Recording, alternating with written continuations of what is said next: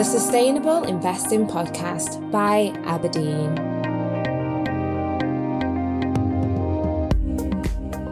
Hi everyone, I'm Eva Cairns, your host for today, and you're listening to the abrdn Sustainable Investing Podcast, discussing all things relating to sustainable and responsible investing.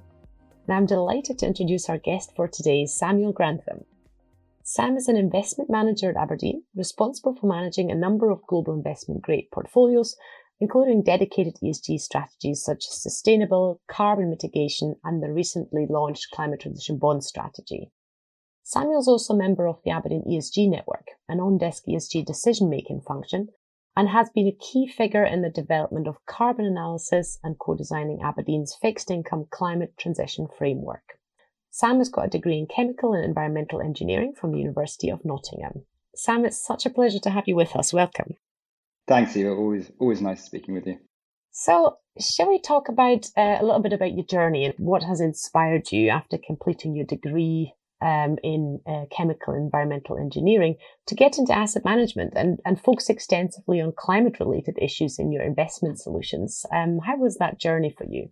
Well, I think the journey really started at, at university. As you mentioned, studied chemical engineering, but I also decided actually to minor in environmental. Um, usually, you do one or the other. Uh, clearly very you know very different subsectors of engineering. One very much focused on creating and, and, designing processes that convert you know raw materials into products that we all use every day but also looking at geology you know understanding where and how fossil fuels are formed over over millions of years. Whilst on the environmental engineering side it was all really about producing things efficiently you know with sustainability kind of front and center. So really looking at disposal of waste recovery of damaged land uh, and the management of pollutants etc and to be completely honest, I couldn't understand why these courses weren't combined. I felt they were so interconnected. You know, thankfully, times have changed, but at the time it was really quite a, a scary realization for myself. So when I was leaving the university, you know, looking for a job, I, I knew I didn't want to work in the oil and gas space, and environmental engineering wasn't really as big as it is today. So if you look at the renewable capacity growth rates over the last few years, you know, clearly very quickly um, growing relative to the oil and gas industry. And actually, you know, we're both aware the IEA report um, that came out this year suggests no new oil and gas development. Um, so hopefully, you know, that accelerates that effect. But at the time, there was, you know, it really wasn't the case. And so I looked at the asset management industry. I thought I like the long-term nature of investing. I think it ties in nicely to the sustainability angle. You know, not just focused on short-term profits, but working with companies, engaging with companies over the longer term. And to be honest, I enjoyed really kind of how relevant it was to real-world events and hoped, you know, maybe, you know, yeah, I, I did hope, you know, given the growing concerns around climate, that I would actually be able to kind of impact it in other ways. And so I joined abrdn, you know, on, on, on the graduate scheme, and uh, we actually, you know, once I joined the global credit team where, where I am today, we launched one of the first kind of low carbon strategies in the fixed income space. And since then, it's been very busy developing, you know, kind of and progressing with that kind of sustainability mindset. Um, so not just low carbon, but sustainability. And actually, as you've already mentioned, uh, recently launching the climate transition strategy, which we're very excited about. And obviously, you've been crucial part of that as well. Um, so thank you. Yeah, fantastic. And it's so nice to see how actually, you know, that journey from, you know, the, the caring about sustainability in those aspects and realizing that by going into asset management, you can actually have such an impact through the way you invest in that space as well. So, and, and the other area that you told me about beforehand is you went to school in Singapore, and I believe you got quite involved in understanding the concept of green buildings. Can you tell us a bit more about that? Yeah, sure. No, I'm very happy to. I mean, really, kind of since I think it's probably about 2005, Singapore has been really a leader in the green building space. Um, so they launched a, a, a, scheme called the BCA Green Mark Scheme. So BCA stands for Building Construction Authority. Um, and that really formed the kind of the backbone of Singapore's green building plan or master plan, so to speak. Um, and really, it's all about encouraging and engaging with industry stakeholders to adopt new green building policies. It's clearly, again, evolved over time, but the first edition really what it did was it targeted it targeted new buildings to encourage developers to embed sustainability as part of the building life cycle, but from the onset. So, you know, and as obviously the built environment expanded, um, its reached to kind of target the greener of the larger stock of existing buildings, engage building occupants to change their energy consumption behavior. So it's really, you know, at the time, really powerful um, and really kind of ahead of, of, of, peers relative to other regions, etc. So yes, when I was in school, um, basically our school was expanding, and I was really fascinated at how, you know, purely through design, you could enable more efficient water use. You could, you know, enable better energy efficiency, whether that's in air conditioning and, and ventilation, um, which is clearly key for Singapore. And so I ended up actually doing my my final dissertation on just that. So I was working with the architects, I was working with the engineers, trying to quantify the impacts of these features. And it, anyway, it was really interesting. And again, not something that had gained huge awareness, you know, 14 or, or so years ago. Yeah, yeah. And and is this something that you can now use, I guess, in your, you know, you're managing, we talked earlier, the recently launched climate transition bond strategy. Um, you know, we talked a bit about your background and your work in green buildings and chemical engineering. And obviously in the climate transition bond strategy, it's all about the need for solutions with real world impact that, that go beyond just decarbonizing the portfolio. So it'd be really good to hear a bit more about that. What are the underlying concept of that strategy um, and how you're bringing your your experience um, into that. Essentially, so for this strategy, we really what we do is we utilize kind of three key investment pillars to identify um, and also acknowledge the, the, risks and opportunities of climate change. So the first is, is the leaders, um, and this is really about supporting the leading emission reducers in high emitting sectors. So, for example, looking at utilities, building materials, um, etc. But also companies maybe from other sectors which are so strong in in their kind of decarbonization policies, we think it causes like uh, almost like a ripple effect through the industry and drives emission reduction improvements elsewhere. This kind of ties back to, you know, to your question on, on real world solutions. You know, we are not divesting from heavy emitting sectors. We're supporting those that we think are really doing what is new, uh, what is needed. And then the next bucket is, and this is actually quite unique to fixed income and, and you know, I think it's incredibly interesting, and maybe we can touch on it later as well. But uh, we call this bucket the adapter. So this is all about facilitating climate change adaptation. So supporting those addressing the physical risks. So, for example, maybe looking at um, climate resilient projects such as flood defences. You know, we we definitely think this is a growing area of importance, given what we talk, you know, given what we've talked about in the past, and and really expect this portion of the portfolio to grow over time. And then the final pillar, the final investment pillar is the solution. So supporting companies helping the wider economy decarbonize through their products or services. So really kind of looking at companies replacing fossil fuels, improving energy efficiency, you know, looking at the circular economy. Um, and, and actually, you know, very relevant for the example just now on green buildings. You know, what we're seeing is an incredible amount of um, green development from the real estate companies. And actually, I've got an example maybe we can touch on later, um, but hugely relevant. And so what we do, you know, we, we basically believe by following this approach, this strategy, we'll be able to avoid the transition risks whilst benefiting from the investment opportunities. So in areas such as clean energy, climate solutions, but lastly, obviously, and it's key, but finance climate change adaptation and mitigation, which we think will, will benefit the wider society as well. Yeah, and, and on that topic, I mean, we talked about physical impacts here, and um, and that we're seeing really, you know, unfold around us, um, impacting every region. And and the latest IPCC report highlights that you know this will only get more severe and, and frequent, and is seen as a kind of code red for humanity. You talked about um, the importance of adaptation solutions to address that. But how, you know, what does this mean really in terms of the investment process? How can this really be considered? And maybe not only in a, in a climate focused strategy, but also in the wider investment process in terms of really understanding how physical risk can impact, for example, the credit quality. Yeah, yeah, no, no, very good question. Um, and clearly hugely relevant you know, my, my, my partner, she's Italian, and she told me the day that in August this year, temperatures in Sicily reached 39, well, 38.8 degrees yeah. Celsius. I think that was almost a whole degree hotter than um, it ever been recorded in Europe. So it, it is scary. So when we really when we think about the physical risks, clearly we can approach this from a number of different angles. Um, and again, as, as I've mentioned, it's, it is there's a unique element to fixed income where we can look at specific project financing. So we could target maybe specific businesses, which we think are addressing the physical risks. Um, but we can also do that at the issuer level. But we can also then, you know, we can look at regions and say, you know, what regions do we think are vulnerable? Um, and we can basically um, invest via municipals or, or, via actually government bonds. So yeah, it, it is an interesting space, and it is it is evolving very quickly. I mean, in terms of the assessment criteria, because I think that's that's how you'd start from an investment perspective. You know, it's not standardized we do expect the data to improve, but it's it's definitely an area that is less straightforward. For example, if we were looking at transition risks, you could look at the emission profile of companies or regions through time. You could look at the reduction targets that they have in place. But in terms of the physical risk, it, it is more complicated. So what we do is we, we basically break it down. We ensure, first of all, that the focus of the investment is in regions at risk from the physical effects. You know, that's key and, quite obvious. We then look in detail the types of measures they put in place, whether that's by government policy or, or, or corporates, to address these risks.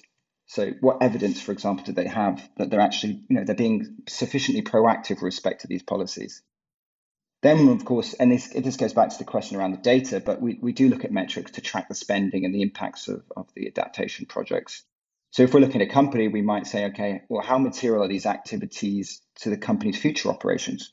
So looking at the, the capital investment, looking at the contribution to revenue, etc. You know, clearly this framework is essential for something like a climate transition strategy, but we really need policy developments in the space to support wide integration of adaptation opportunities. And so I really hope, you know, this IPCC report results in a change which which is very much needed. So I, have got an example which I can touch on. So th- this is an interesting one. Chile is, is clearly a country very vulnerable to climate change.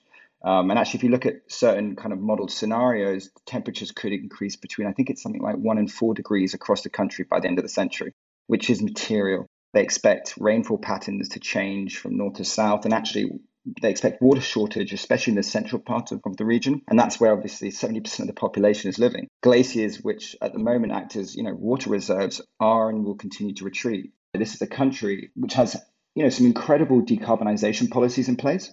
But they were also the first Latin American country to actually issue a green bond to direct proceeds towards climate resilience projects. Uh, so this includes things, for example, like flood defense infrastructure, but also looking at irrigation systems, making sure water uh, management is more efficient, but also looking at water pollution prevention measures as well. And so part of the framework that Chile has, has, incorporated, you know, they commit the Ministry of Finance to track these proceeds and publish periodic impact reports. So really, it's it's it's, it's really exciting, you know, and also, I mean, it's scary. I mean, given the vulnerability of the region, the proactive nature and the policies that this government's put in place, you know, we think is, is really powerful and, and and really leading by example.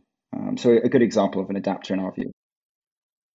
And that's, I think, a really important message that we obviously, there's a lot of focus on the race to zero and the transition, but at the same time, those physical impacts will become more severe and frequent. And as you say, they already are impacting so many regions today. And therefore, you also have to think about the adaptation aspect. Um, anyway, you know, in addition to the race to zero, we have the race to resilience. Um, Absolutely, yeah. So, Sam, we you mentioned data. Um, and that it can be uh, a challenge um, to, to measure really the impact on climate change in the real world. So, what are the main challenges in your view?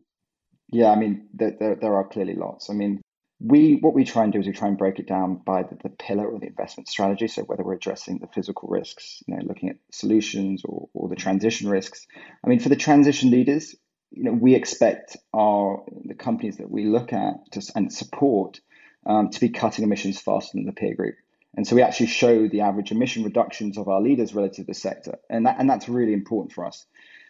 If we look at the solution space, you know, this is not actually that standardized as well. You know, you've got energy efficiency, you've got waste material recovery, you've got emission savings. You know, all of this really, really important for the pillar, but the data is it's just not standardized. It's not as easy as looking at a, a carbon footprint of a portfolio, for example. And, and so it's why we actually have to break it down we kind of look at subsectors of the data.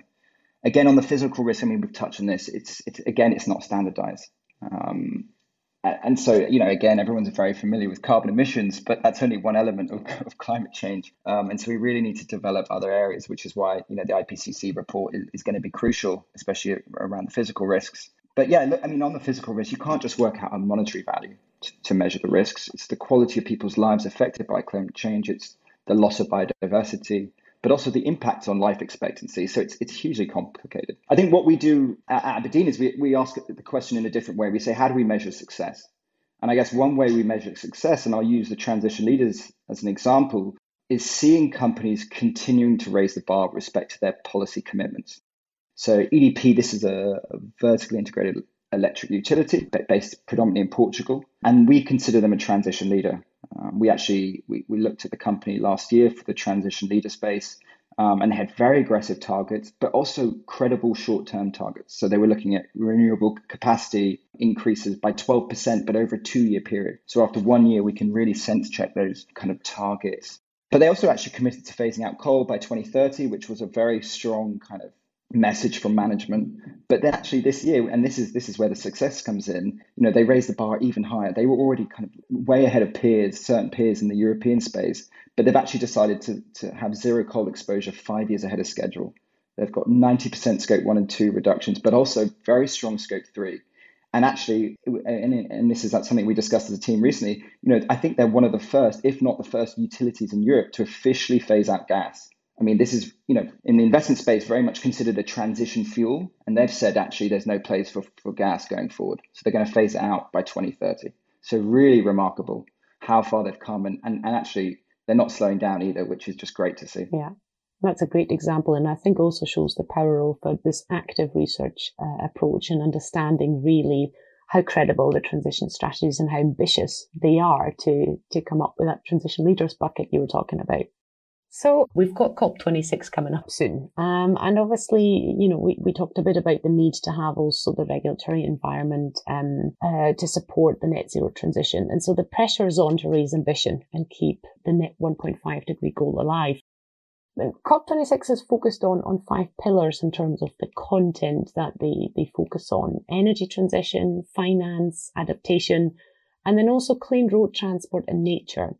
And particularly for the last two quite specific ones, transport and nature, um, where do you see kind of strong solutions emerging? Have you got examples um, of how you would think about those two? Yeah, I think yeah, definitely got some good, examples we can go through. I think you know, you have to take a step back sometimes, especially when you're looking at the transport space. So if you look at energy consumption by sector, what you would see is the transport sector not only has grown the fastest, you know, in the last decade, but also consumes the highest amount of energy globally. Um, and actually, if we look at the energy consumption of that sector of the transport sector, I think it's something like almost, a, you know, it's only around one percent is consumed from electricity. So it's really, it's a critical focus with huge potential. So when we think about climate change in its in its broadest sense, you know, clearly we need to replace the fossil fuel consumption with electricity and generate that electricity from, from clean energy. But it's not just about, you know, supporting renewables. I mean, clearly very important, but it's it's about changing how we consume that energy as well. But also on the transport element, you know, you really need to understand the region and get a sense of what's currently in place as well in terms of infrastructure. So in the UK, for example, very different from you know certain Latin American regions with respect to public transport, access to electricity, etc. So starting, I mean, starting with the UK, the government actually recently introduced a net zero target for GHG emissions by 2050.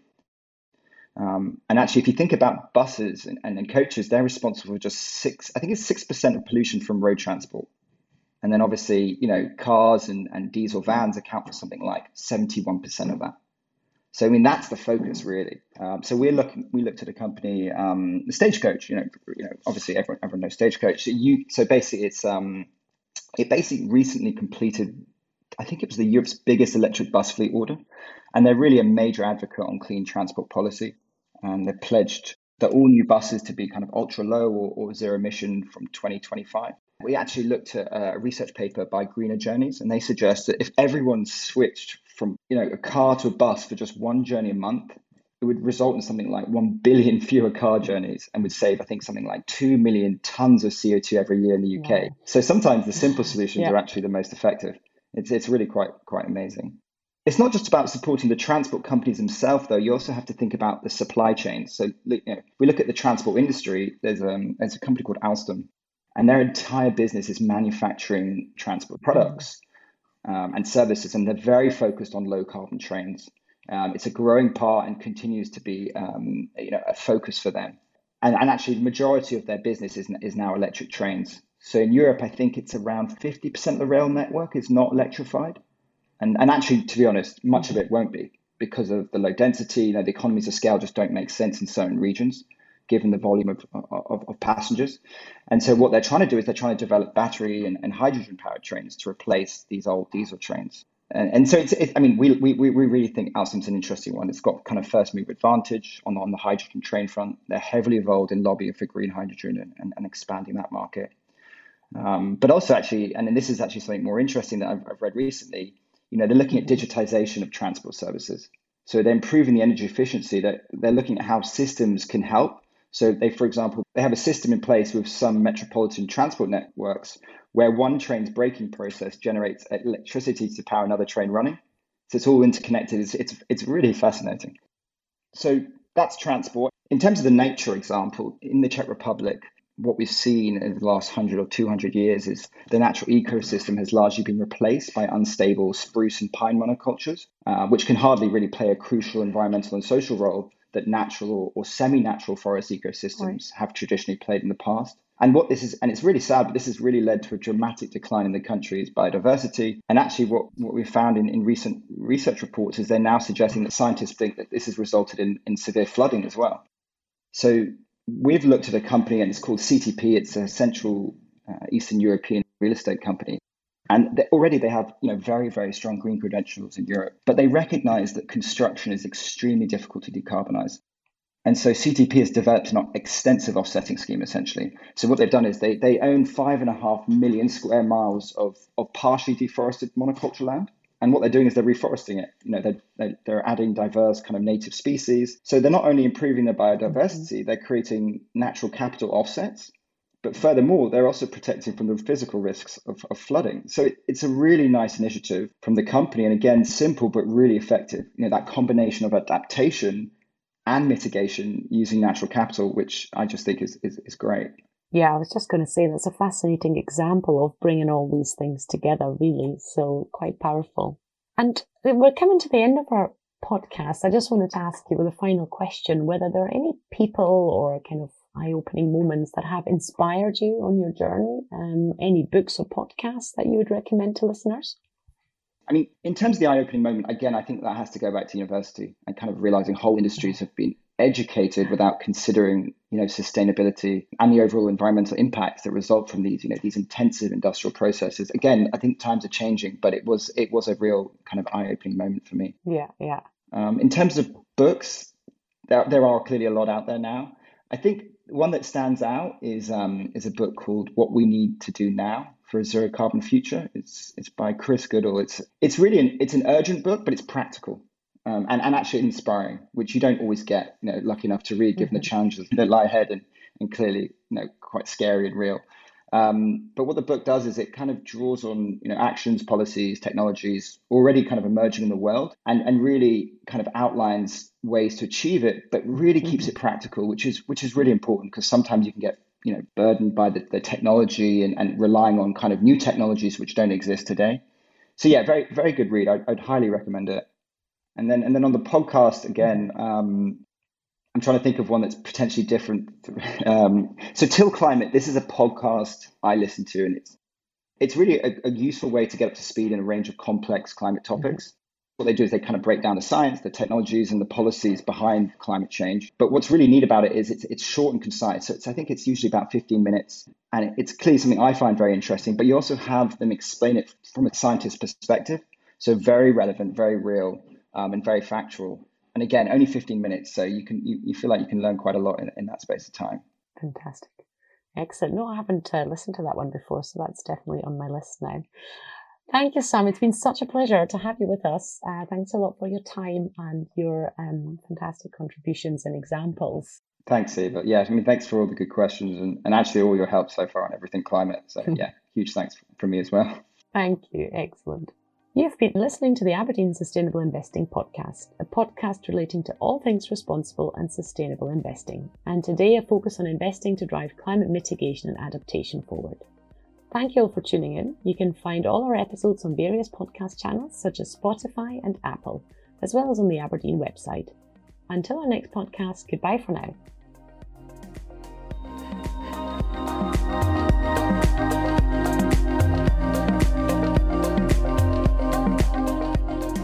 Thank you for listening to the Sustainable Investing Podcast, brought to you by abrdn. Please subscribe wherever you get your podcasts, and for more great content, visit abrdn.com.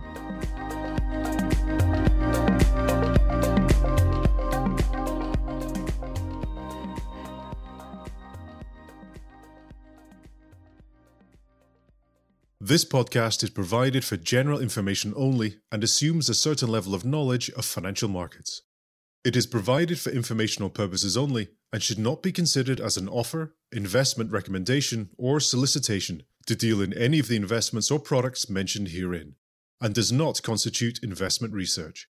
The views in this podcast are those of the contributors at the time of publication and do not necessarily reflect those of abrdn.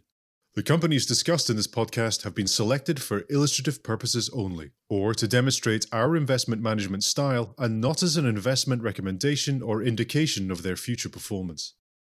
The value of investments and the income from them can go down as well as up, and investors may get back less than the amount invested. Past performance is not a guide to future returns, return projections, or estimates, and provide no guarantee of future results.